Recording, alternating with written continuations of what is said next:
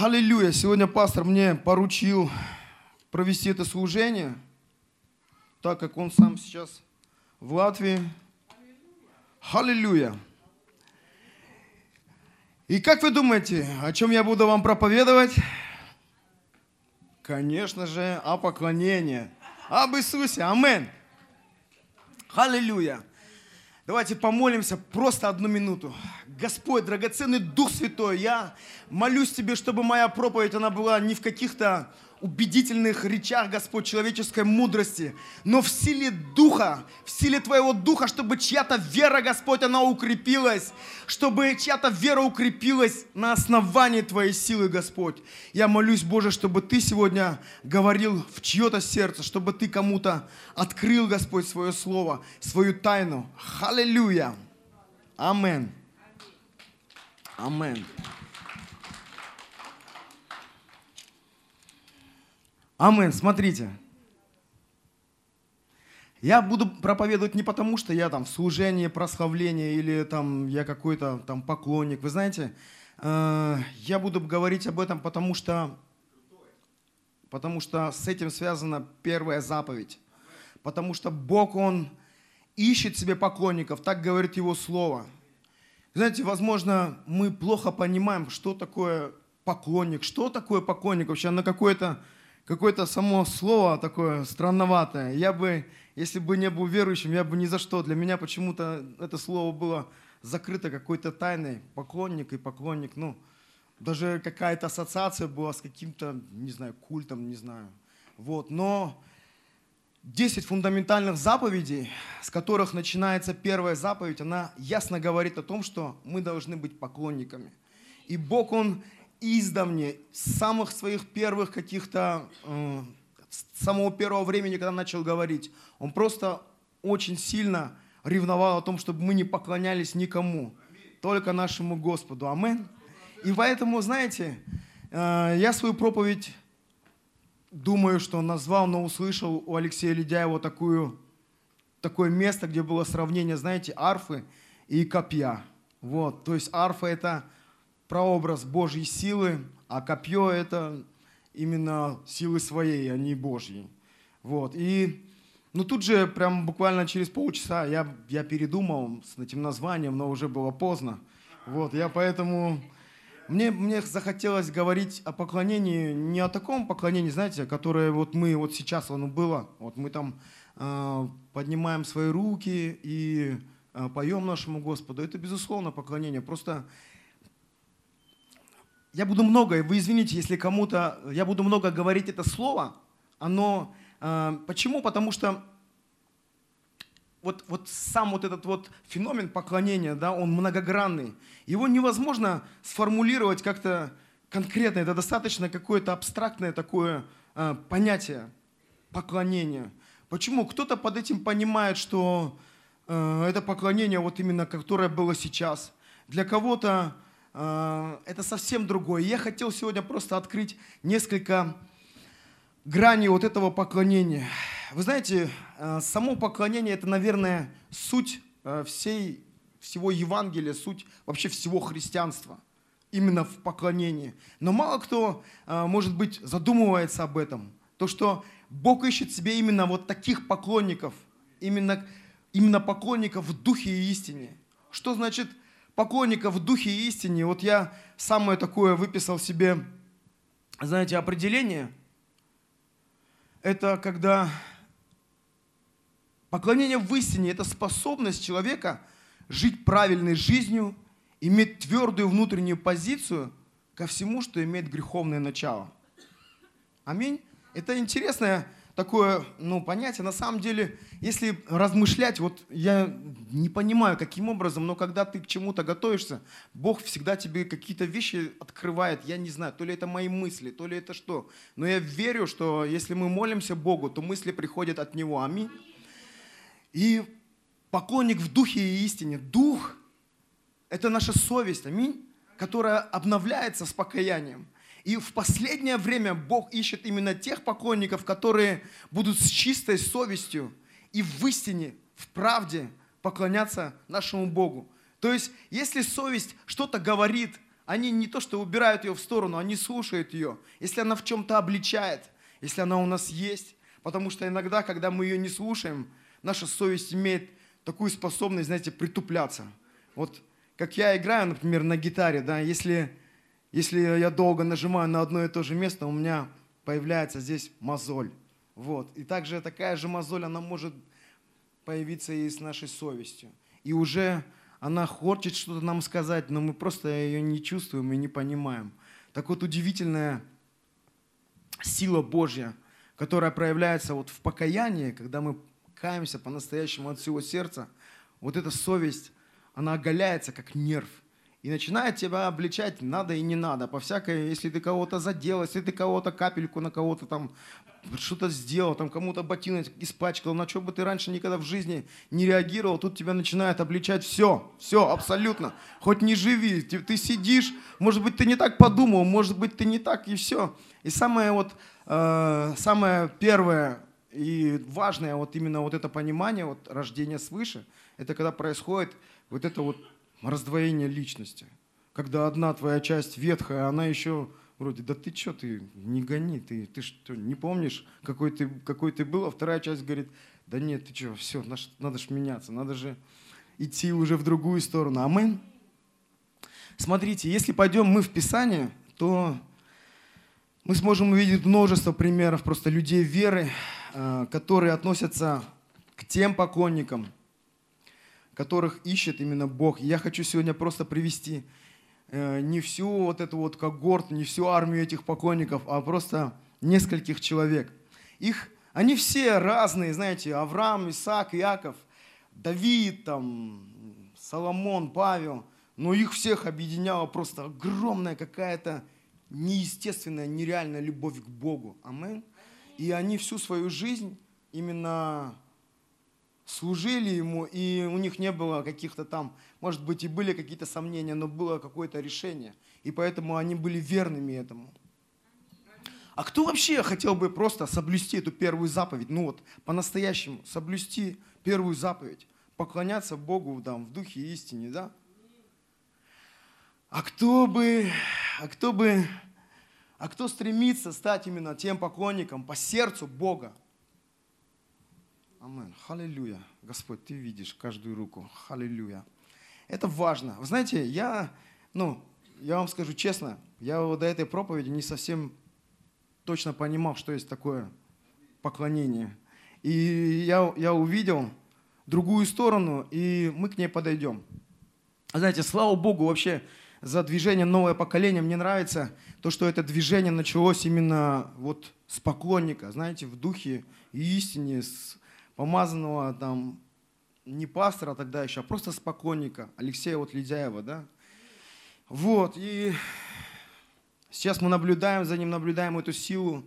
знаете, я 8 лет назад также познакомился с нашим пастором, с пастором Андреем. Тогда, 8 лет назад, он еще не был пастором, но, вы знаете, его сердце было вполне предано Богу, и это был тот самый поклонник, я, я вижу это по сей день, я наблюдаю э, уже вот 8 лет, как он двигается. И знаете, для меня просто это большущий пример вот именно веры в практическое, в действие. Я на его жизни уже видел и исцеление, и все какие, наверное, только что только можно было увидеть, я, я видел. Я видел, когда он твердо, просто несмотря ни на что, просто шел, потому что, ну, его сердце, оно было предано Богу полностью. Аллилуйя. И я, знаете, я хочу вам просто сказать, чтобы мы, ну, мы просто дорожили этим, что в нашей жизни есть, ну, такой помазанник, такой человек, который, который, через которого Бог реально может действовать в нашу жизнь, в нашей жизни. Амин. Халилюя. Давайте по-настоящему прославим Господа за Его помазанников. Халилюя.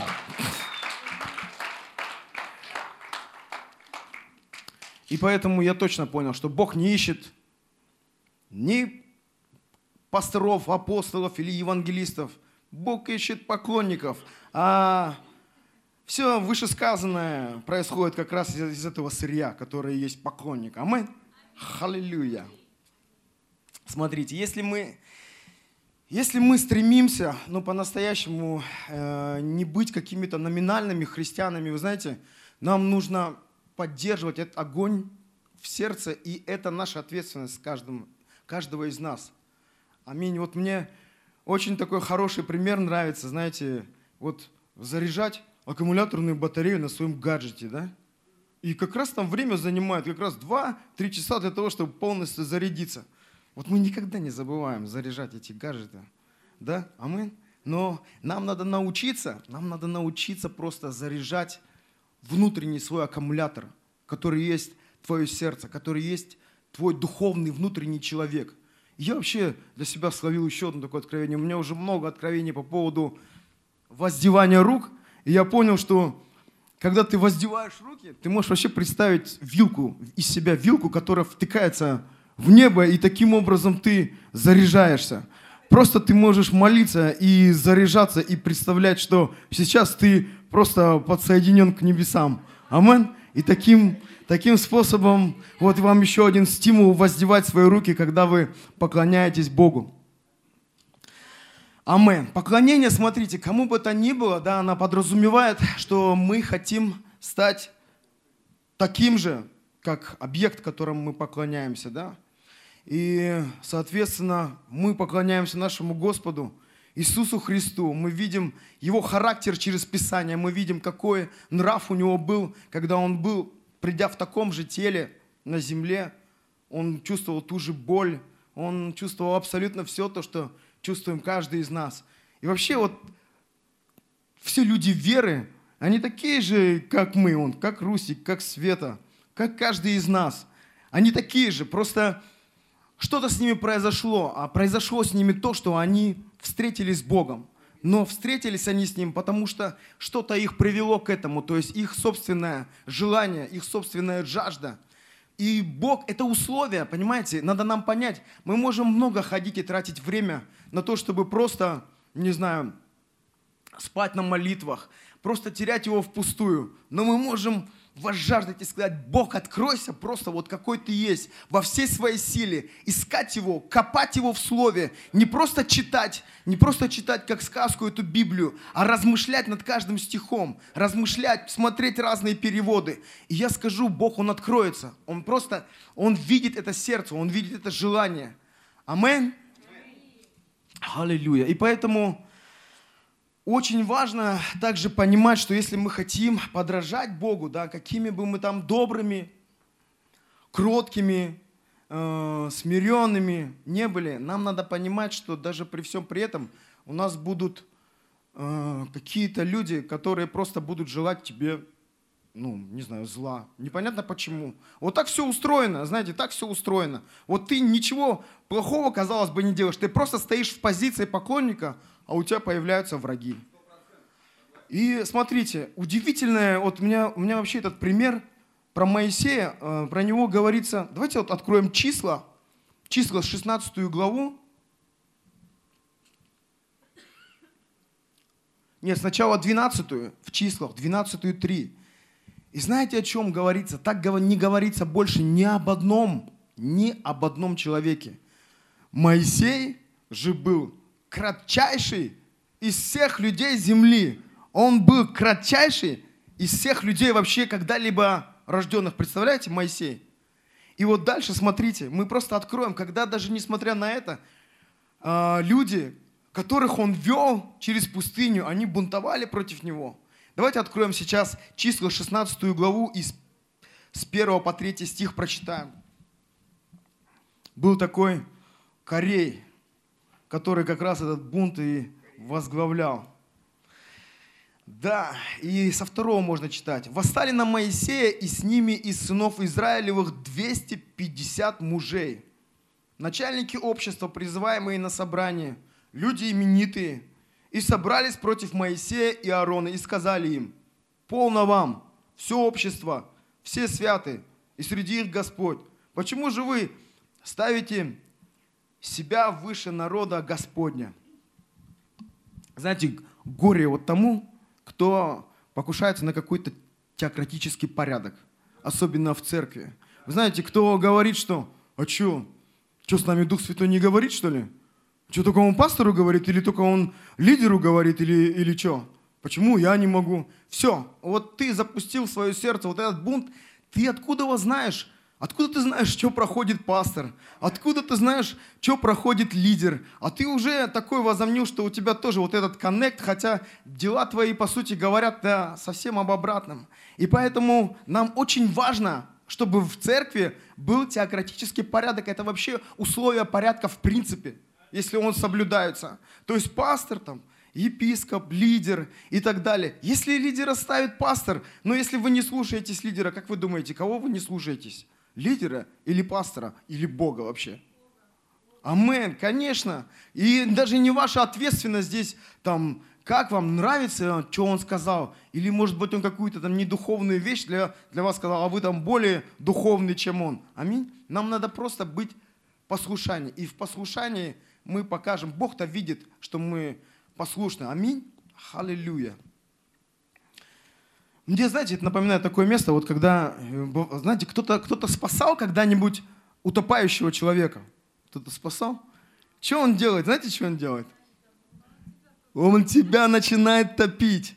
Вот это интересная такая паника. И вот мне вот почему-то, когда я размышлял про Моисея, что он, он в послушании от Бога ведет народ через пустыню, показывает, что там моря какие-то открываются, какие-то столпы пламенные идут, все на лицо, манна сыпется.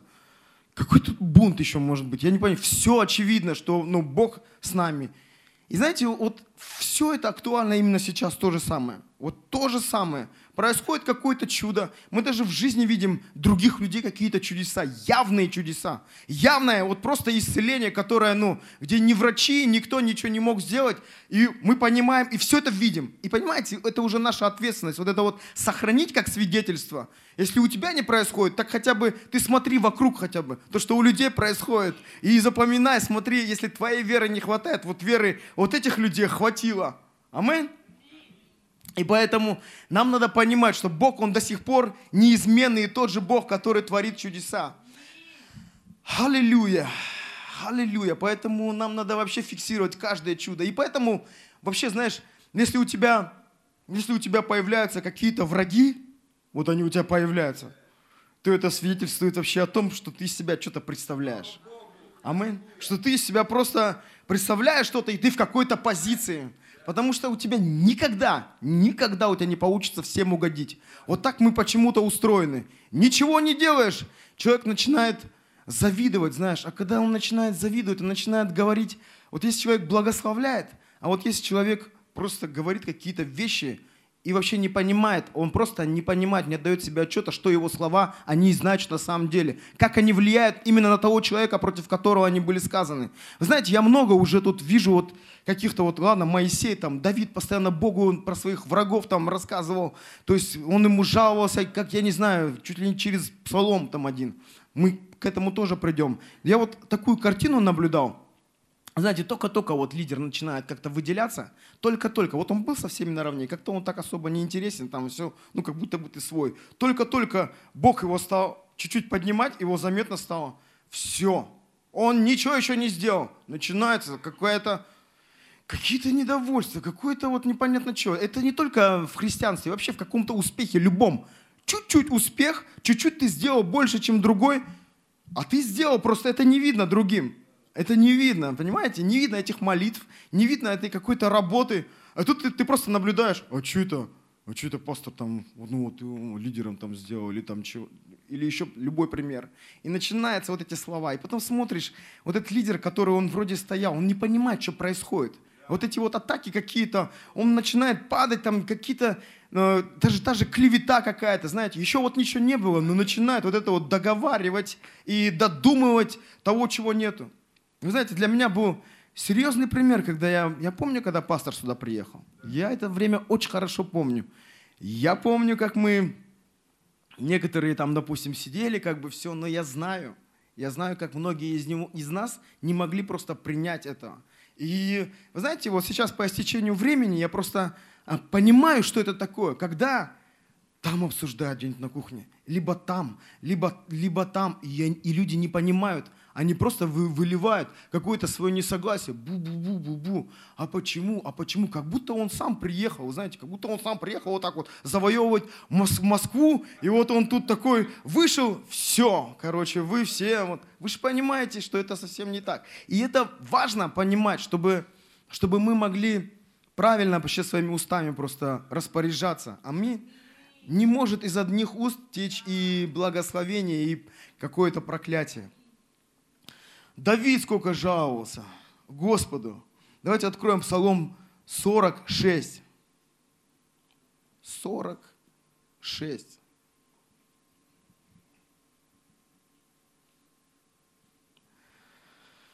Аллилуйя. Слава Богу за Давида. И от сыновей ему попало, и от кого только.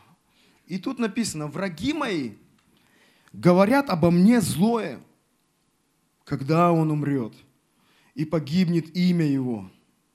Когда он умрет, представляете? И погибнет имя его. Когда там, и раз только что-то происходит, и все, ну что, все, допрыгался, допрыгался, есть, все, договорился, допроповедовался своих дославил своего, вот тебе за твои какие-то грехи, вот тебе, что там ты натворил где?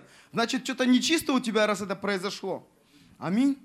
И вот смотрите, в 10 главе этого же псалма говорится, даже человек мирный со мною, на которого я полагался, который ел хлеб мой, поднял на меня, на меня пету. А вот это уже прям предательство – Потому что здесь имеется в виду за близкого человека, которому Давид доверял. То есть вот он рядом, он с ним ходил в церковь, он с ним ходил вместе, э, питался, я не знаю. Ну, какое-то интересное, вот у нас христианство бывает такое, что даже, вот я говорил про вот эту ответственность, вот даже в служении, вроде как братья, вроде как все, но э, кому-то что-то доверяет, и начинается какая-то зависть даже у человека, которого который знает Бога, который рожден свыше. И такое ощущение, как будто мы не вместе Богу служим, а как будто бы тебе надо показать что-то, что ты умеешь больше для Него, что ли, я не понимаю. Зачем это? Какая зависть? Мы служим одному Господу, если только мы Ему служим. Аминь. Мы должны радоваться, если человеку дают какую-то ответственность. Библия вообще говорит, одному Бог дал один талант, одному два, одному пять, и все. Просто, просто все так устроено. Кому-то может быть один, а кому-то может быть пять. И все, с того спросится за пять, с тебя за один. Поэтому будь верным в этом одном таланте. Аминь. Халилюя. Тут вот я искал, и я столько нашел этих стихов, когда даже постились за Давида, говорили, когда вот мы не будем есть, пока не найдем и пока тебя не погубим. Это удивительно вообще, какие он переживал. Я представляю, как его там колбасило, какие атаки он проходил. Вот, но тем не менее, Бог был за него, амен. Библия говорит, что он был именно тем мужем по сердцу Бога, которого, ну, я верю, что Бог ищет таких, как Давид. Аминь. Аллилуйя.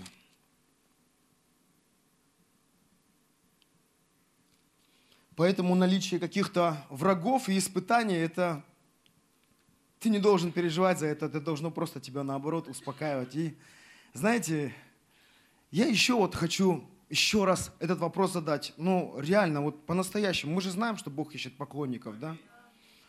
Кто бы хотел стать этим поклонником? Кто бы хотел? Аминь. Да, аллилуйя. Я сейчас хочу открыть, знаете, э, другую сторону поклонения. Смотрите, когда,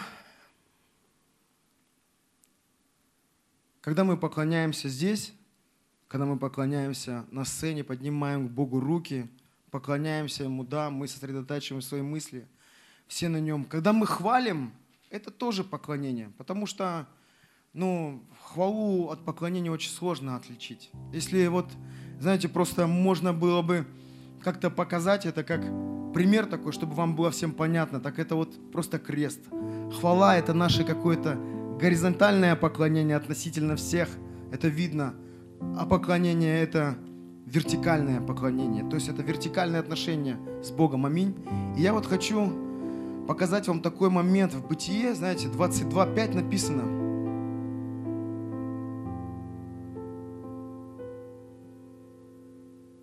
Я вам показываю другую сторону поклонения, которая мне открылась через подготовку к этой вот, к этой проповеди. Когда Авраам вез на жертвенник своего сына, знаете, что он слугам сказал, когда они уже подъехали к горе?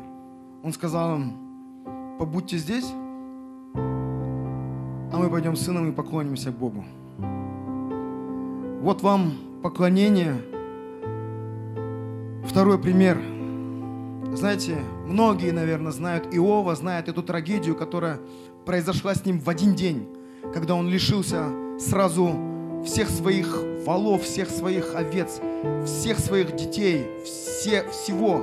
И вот знаете, вот в Иове, в первой главе, 20 стихе, написано, как он отреагировал на это. Написано, что он просто разодрал свою одежду, остриг голову и, пав, поклонился Богу. Это второе. И знаете, когда Иисус был в пустыне, когда Он был искушаем от дьявола, все свои 40 дней Он никаких мурашек на спине не испытывал, благоговейных, которые многим свидетельствуют о том, что сейчас прикоснулся Бог, и что Он сейчас в какой-то особенной близости с Ним, и что Он сейчас поклоняется. Ему было плохо и на десятый, и на двадцатый день, и в его мысли что только не приходило. И он поклонялся Богу.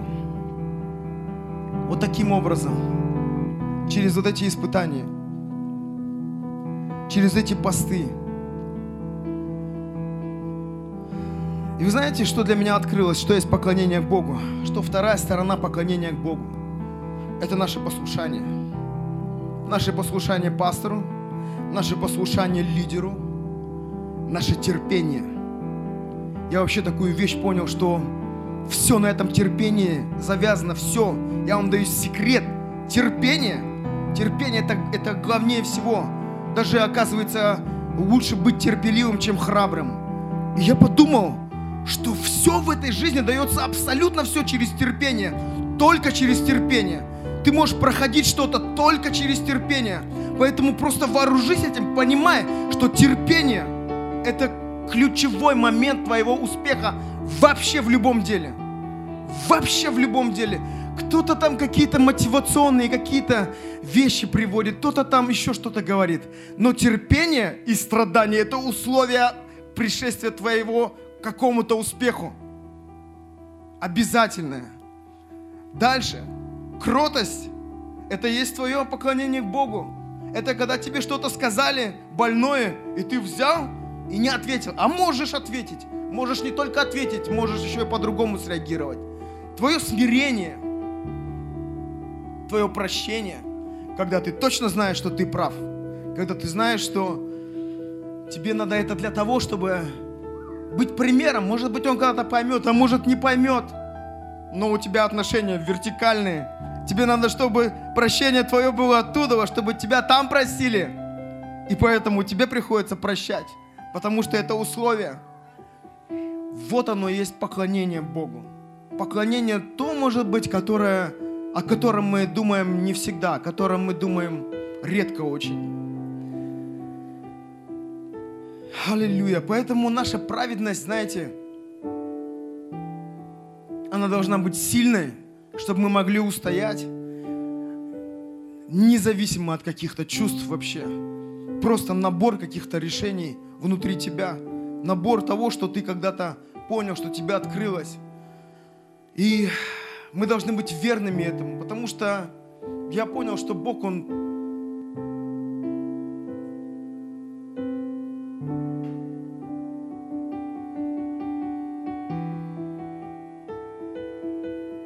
именно того, какой Он сам.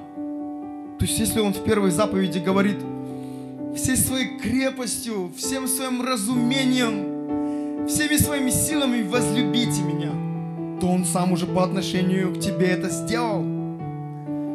Сделал, и Он тебя любит именно так. И Он хочет, чтобы ты также любил. Иногда мы приходим к Нему и боимся просить прощения. Господи, у меня столько грехов, что ты, наверное, уже просто ну, устал меня прощать тысячу раз, ну сколько можно приходить, сколько можно. Но, знаете, Господь Петру что сказал? Когда подошел к нему Петр и спросил, Господи, до скольки раз мне прощать своего брата? До седьми ли раз? И Бог ему ответил, нет, говорит, не говорю тебе до седьми раз, но до седьми до семидесяти раз. И Бог сказал сделать то, какой Он сам. Понимаете? То, какой Он сам. То есть Он бы не просил э, прощать кого-то, если бы он, его природа самого таковой не была. И поэтому это есть поклонение. Аллилуйя. Есть кто еще остался и кто хочет быть поклонником, поклонником нашего Господа. Вы знаете, когда ученики проходили три года с Иисусом, они не были еще способными тогда отдать за Него свои жизни. Но вы знаете, когда Иисус ушел, сколько каждый из них претерпел всего, и как они закончили свои жизни – и это было поклонение их жизни. Это было поклонение каждым мгновением. Мы вообще понял, что мы можем поклоняться просто каждым мгновением, отказываясь от чего-то, радуясь, отдавая все в руки Божьи, просто когда Он просто всегда, вот перманентно, просто всегда в твоем сердце, ты всегда возбуждаешь это напоминание о Нем. Аллилуйя. И знаете, вот именно Саул, когда он понял вообще, что с Давидом Бог, что он не делает, везде ему сопутствует какой-то успех. Он поставил его во главе своего войска. И вот, кстати, еще про теократический порядок, когда он нарушается. И вся слава неожиданно стала переходить кому? К Давиду. И все говорили, так, Саула прославят тысячи, а Давида прославят десятки тысяч. И Саул не понимал, что делать. Он просто не знал, он начал его бояться, потому что он четко видел руку Божью с ним. И однажды просто Давид сидел, играл на своей арфе. Знаете, вот мне что сильно нравится, что Давид, кроме того, кроме воина, он был еще просто музыкантом, который пел Богу.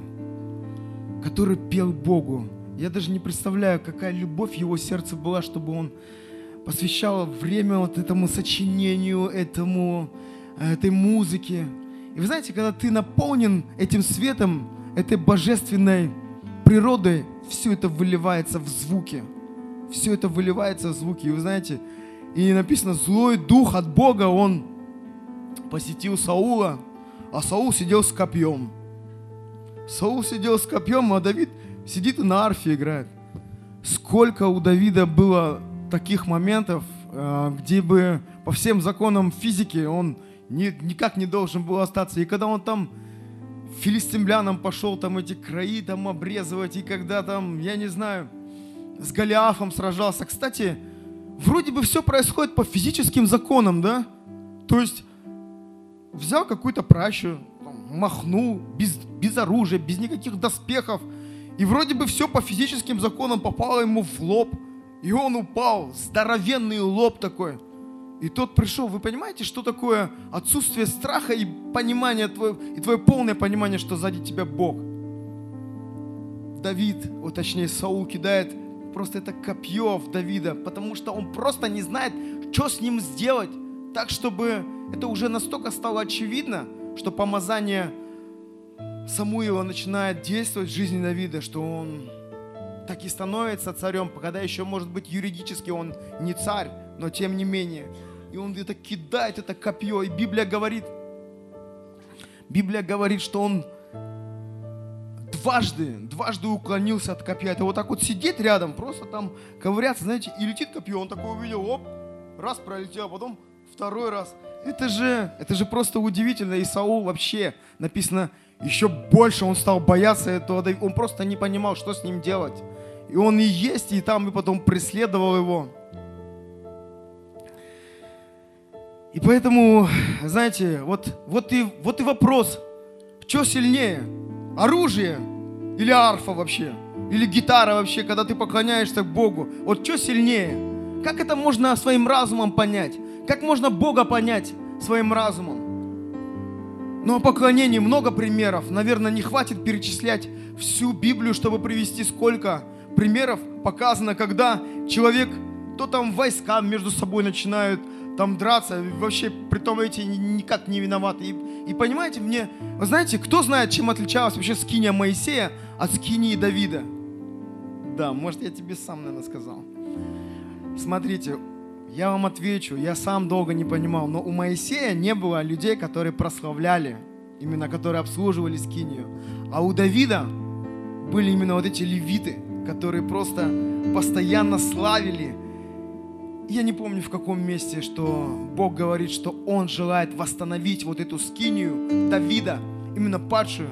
Понимаете, насколько Богу угодно вот эти, вот эти звуки, вот эти звуки, которые издаются, когда это помазание может течь, когда ты можешь молиться, ты можешь просто давать Богу прикасаться к тебе. Амен. И поэтому я тебе сильно рекомендую в своей молитве сделать хороший плейлистик такой, где бы были такие песни, которые, через которые бы ты бы мог молиться так, чтобы Бог действовал. Знаете, я читал какие-то книги про поклонение, и я понял, что... Не то, что понял, знаете, когда здесь сидишь, стоишь на сцене и поклоняешься, ты всегда видишь поклонников. Их невозможно не заметить они всегда яркие. Ты всегда видишь, ну, скажем, того, кто спит, и того, кто поклоняется. Это всегда видно. Просто со сцены удивительно. Я как-то был на библейской школе, там сидит 600 человек, я сижу на третьем ряду, и только чуть-чуть, только чуть-чуть закрыл глаза, и я смотрю, Андрей Георгиевич Тищенко смотрит прямо на меня. Я думаю, 600 человек, ну как такое возможно?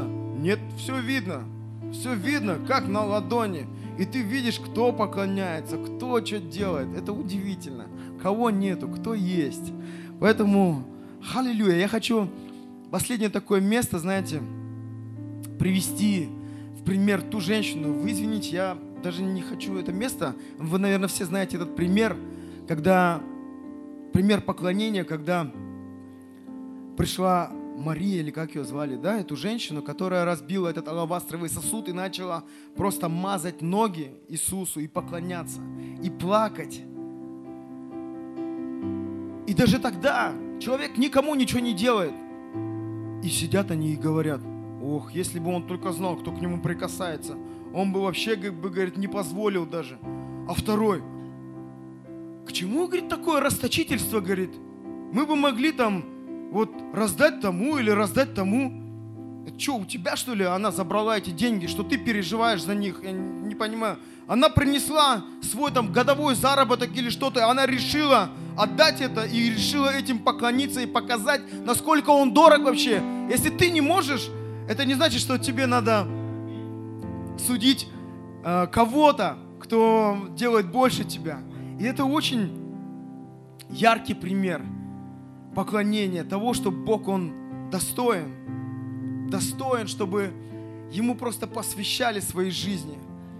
И поэтому нам нужно стремиться к этому. Если мы на этом месте, каждый из, из нас, каждый из нас, он призван Богом. Я в это сильно верю. Я верю, что нету случайных людей. Просто мы, может быть,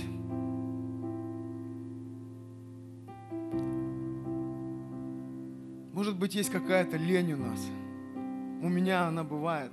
Я чувствую, мы всегда чувствуем, когда наша батарейка подсаживается. Мы всегда чувствуем, когда ты уже меньше времени как-то на молитве, когда да, можно ее как-то отложить. Мы это всегда чувствуем. Аминь. Кто понимает, о чем я говорю? Мы всегда это чувствуем. И когда ты это чувствуешь, нужно, нужно идти. Нужно поднимать свои руки, включать свою вилку в небо и получать этот заряд. Аминь.